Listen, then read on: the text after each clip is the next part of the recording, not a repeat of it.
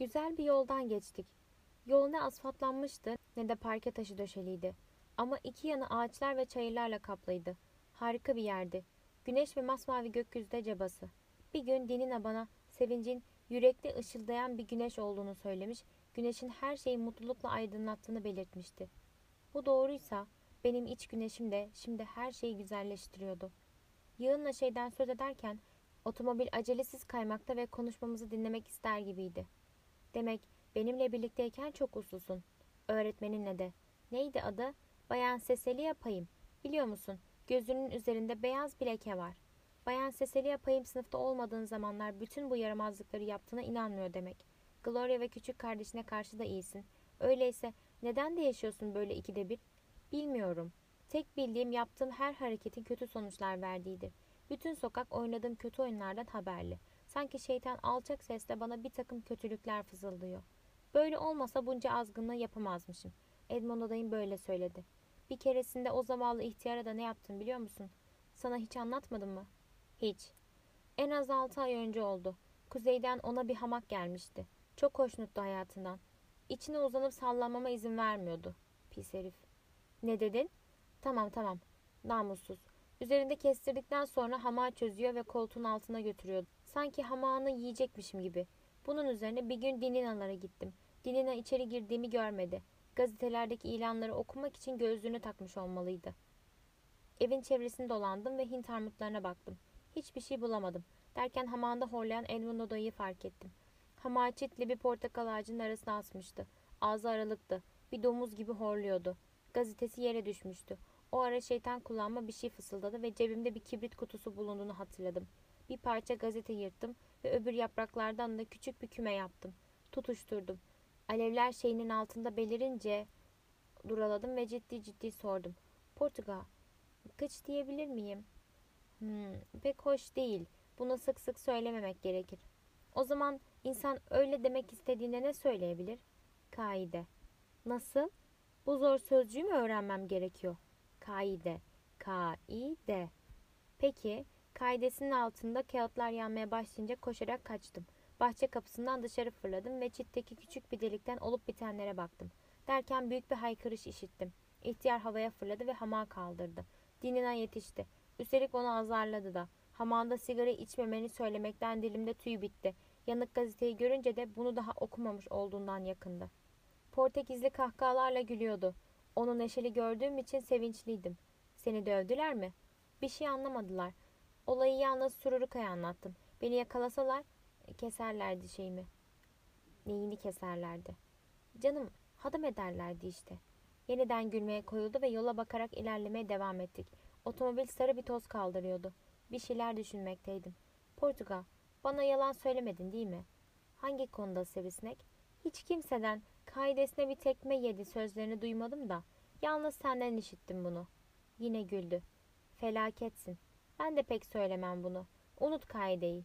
Yerine popoyu kullan. Ama konuyu değiştirelim artık. Yoksa sonunda sana verecek karşılık bulamayacağım. Çevrene bak. Bütün şu koca ağaçlara. Irmağa yaklaşıyoruz. Sağa saptı ve bir patikaya girdi. Otomobil ilerliyor, ilerliyordu. Bir açıklığın orta yerinde durdu. Koca koca kökleri dışarı fırlamış, çok yüksek bir ağaç vardı burada. Sevinçten ellerimi çırptım. Ne güzel, ne hoş bir yer. Bak Jones'u gördüğümde ovalarıyla çayırlarının bizim bu yerimizin yarısı kadar bile güzel olmadığını söyleyeceğim. Ellerini saçlarında gezdirdi. İşte seni böyle görmek istiyorum. Kafanda örümcek ağlarıyla değil de tatlı hayallerle yaşarken. Arabadan indik. Eşyamızı ağacın gölgesine taşımasına yardım ettim. Buraya hep yalnız mı gelirsin Portugal? Aşağı yukarı her zaman. Görüyor musun? Benim de bir ağacım var. Adı ne Portugal? İnsanın bu kadar büyük bir ağacı olursa ona bir at vermesi gerekir. Düşündü, gülümsedi ve yine düşündü. Benim sırrım bu. Ama sana söyleyeceğim. Ağacın adı Kraliçe Charlotte. Seninle konuşuyor mu? Hayır, konuştuğu yok. Çünkü bir kraliçe hiçbir zaman halkıyla yüz yüze konuşmaz. Ama ben ona hep majesteleri derim. Kraliçenin halkı nedir? Verdiği emirlere boyun eğen insanlar. Ben de senin halkın olabilir miyim? Otları bile kımıldatan neşeli bir kahkaha attı. Hayır, çünkü ben kral değilim. Emir vermiyorum. Senden bir takım şeyler istiyorum yalnızca. Ama kral olabilirsin. Kral olmak için gerekli her şeyin var. Krallar da senin kadar iridir. Kupanın, maçanın, sineğin, karanın kralı. İskambil kağıtlarındaki bütün krallar senin kadar güzeldir Portugal. Hadi hadi iş başına. Yoksa bu gevezeliğin sonunda bir tek balık bile avlayamayacağız. Bir oltayla solucan dolusu bir konserve kutusu aldı. Papuçlarını çıkardı ve yeleğini çıkarıp kenara koydu. Yeleksiz daha da şişmandı. Irmağa gösterdi. Şurada oynayabilirsin. Sığdır. Ama öbür yana gitme. Su çok derinleşir orada. Şimdi balık avlayacağım. Benimle kalmak istersen konuşmamalısın. Sonra balıklar kaçabilir. Onu balık avıyla baş başa bıraktım ve dolaşmaya çıktım. Yeni keşiflerde bulunmaya. Ne kadar güzeldi ırmağın bu köşesi. Ayaklarımı suya soktum ve her yanda yığınla küçük kurbağa gördüm. Kuma, çakıl taşlarına, akıntının sürüklediği yapraklara baktım. Gloria'yı düşündüm. O söylerdi. Ey kaynak, bırak beni diyordu. Çiçek ağlarken. Tepelerde doğdum. Denize doğru götürme beni. Boşuna. Dalların oynayışı. Dalların tatlı tatlı oynayışı. Boşuna. Saydam çiğ damlacıkları. Gökyüzünün maviliğinden inen. Ama gürültücü ve soğuk kaynak alaycı bir mırıltıyla koşuyordu kumlarda. Koşuyordu. Çiçeği sürükleyerek. Gloria haklıydı. Yeryüzünün en güzel şeyiydi bu. Ne yazık ki bu şiirin yaşadığını gördüğümü ona anlatamazdım. Bir çiçek değil, küçük yapraklar da ağaçlardan dökülen ve denize doğru giden. Irmak, bu ırmak da denize doğru gidiyor muydu acaba? Portuga'ya sorabilirdim bunu. Hayır, balık avına engel olurdum sonra. Ama balık avının sonucu iki küçük çırçırdı. Bunları yakaladığına yanıyordu insan. Güneş iyice yükselmişti. Hayatla oynayıp gevezelik etmekten yüzüm kıpkırmızıydı. O sıra Portuga yaklaştı ve bana seslendi. Keçi yavrusu gibi hoplaya zıplaya koşarak yanına gittim. Leş gibisin sivrisinek, dedi. Oynadım durdum. Yere yattım. Suda eğlendim. Yemek yiyeceğiz. Ama böyle domuz yavrusu gibi pislik içindeyken yiyemezsin. Hadi soyun ve suyun alçak olduğu yerde dal. Dediğini yapmak istemiyordum. Kararsız duruyordum. Yüzme bilmiyorum. Önemi yok bunun. Hadi ben yakınındayım. Yerimden kımıldayamıyordum. Onun görmesini istemiyordum. Önümde soyunmaktan utandığını söyleyecek değilsin herhalde.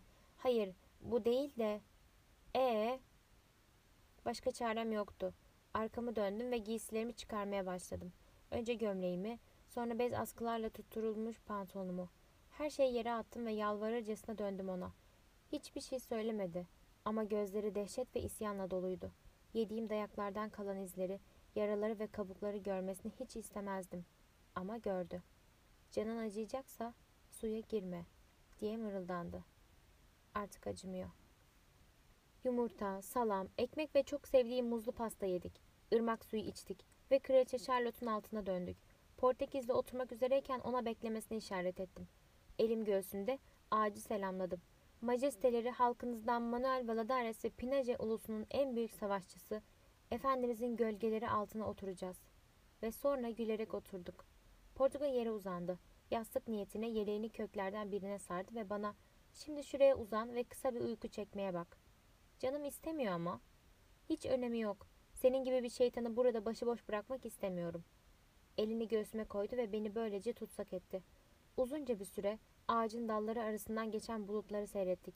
En uygun anda bu. Şimdi konuşmazsam bir daha hiç konuşmayacaktım. Portuga dedim. Hı Uyuyor musun? Daha uyumuyorum. Pastanede Bay Ladislava'ya söylediğin doğru mu? Pastanede Bay Ladislava'ya o kadar çok şey söyledim ki. Benimle ilgili. İşittim de otomobilden. Ne işittin? Beni çok sevdiğini. Elbette ki seni seviyorum. Ne olmuş? Bunun üzerine kollarından kurtulmadan ona döndüm. Aralık gözlerine diktim bakışlarımı. Böyleyken yüzü daha da büyüktü. Bir krala daha çok benziyordu. Beni gerçekten sevip sevmediğini öğrenmek istiyorum da. Elbette seviyorum koca sersem. Sözlerini kanıtlamak için beni daha da güçlü sıktı. İyi düşündüm. Bir tek Eskandato'da kızın var değil mi? Evet. Torunun olmadığını da söylemiştin bana, değil mi? Evet.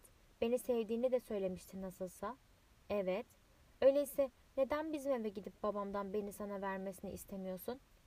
Öyle duygulandı ki doğrulup oturdu. Yüzümü avuçların arasına aldı. Benim küçük oğlum olmayı ister misin? İnsan doğumundan önce babasını seçemez.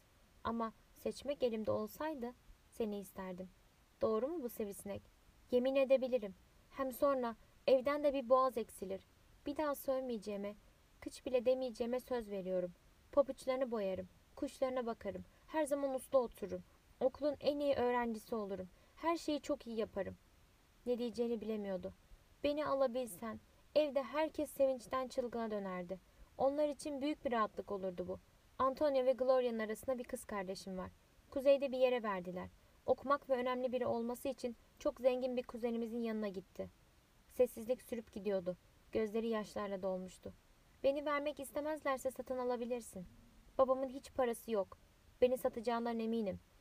Çok para isterse Bay Jacob'un dükkanında müşterilerine yaptığı gibi birkaç taksitte ödersin. Karşılık vermediğini görünce yeniden yanına uzandım. O da uzandı. Gözleri yaş içindeydi. Biliyor musun? Seni ağlatmak istemiyordum. Hafif hafif saçlarım okşadı. Bu değil çocuğum. Sorun bu değil. Basit bir oyunla hayat değiştirilemez. Ama şimdi başka bir şey önereceğim sana. Seni ailenden, ananla babandan büsbütün çekip alamam. Bunu yapmayı çok istediğim halde hakkım yok çünkü. Ama şimdiye kadar seni bir oğul gibi seven ben, bundan böyle gerçekten oğlummuşsun gibi davranacağım sana. Sevinçle yerimden doğruldum. Doğru mu bu Portuga? Yemin edebilirim. Senin her zaman dediğin gibi. Pek seyrek ve yalnızca aile içindekilere yaptığım bir şey yaptım. O iyilik dolu koca yüzünü öptüm. Bölüm sonu. Geceyim olarak sizler için Simyacı kitabını da seslendirdik. Dilerseniz bu listeye Simyacı kitap seslendirmesi adıyla arayarak ulaşabilir ve hemen dinlemeye başlayabilirsiniz.